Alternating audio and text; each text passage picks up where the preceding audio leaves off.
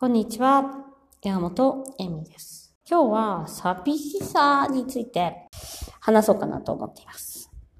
あの、やっぱりね、女性でも男性でもでしょうけど、寂しい思いをしたりとか、寂しいから一緒にいるんじゃないかとか、寂しさが依存を作るから寂しくないようにしようとか思うんですよね。で、寂しさとどうやって付き合っていくかみたいな。で、結構なんていうのかな、子供育てたりとか子供とかも私はいるんですけど、そういう時でも寂しいなと思う時あるし、なんか、私結構寂しがりなんですよ、そう言われてみると。なんか、旅行にある時行った時に、あの、友達夫婦と、の家族と旅行に行って、娘たちも二人いたんですけど、夫がですね、まあ、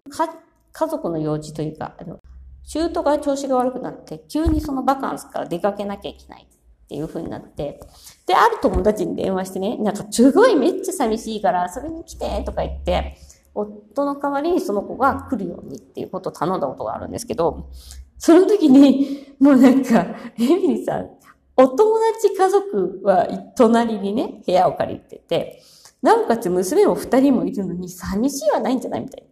ことを言っていて、私ってすっごい寂しがり屋なんだなっていうことに気づきました。まあ、寂しいっていうね、思いを持つと、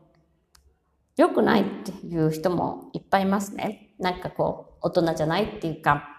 自分で寂しさを見られない人なんじゃないかみたいな感じで思う方もいっぱいいるし、なんかそれがね、恋愛の依存とか家族の依存を作るから良くないんじゃないかみたいな感じで思っている方もいっぱいいるんですけど、人間の根源的な部分って、人とつながっていたいっていうのが必ずあると思うんですよ。で、それはすごい根源的な部分なんで、あの、だからね、SNS とかがこんなに流行ってるというか、こんなにみんなどうしてもいなくちゃいられないぐらい依存するぐらい、人とつながることってすごく人間にとっては気分がいいことなんですよ。で、それを、まあ、うまく使うっていうか、私たちがやっぱり結婚したりとか、お友達を作ったりとか、うん、SNS でつながったりとか、何かのグループに入ったりとか、分かち合いたいって、やっぱり、そういう気持ちから来るわけで、それはある意味愛とか、うん、友情とか、素晴らしいものを生み出す原動力にもなるんじゃないかなって思ってます。なので、その寂しさみたいなものを、私も前はすごく嫌いだったんです。今でも嫌だなと思う時もありますが、受け入れることってすごく大切だなと思っていますね。まあ、他人の寂しさも受け入れるし、自分の寂しさも受け入れる。それは弱さではなく、何かを作り上げる原動力なんじゃないかなと思って。うん。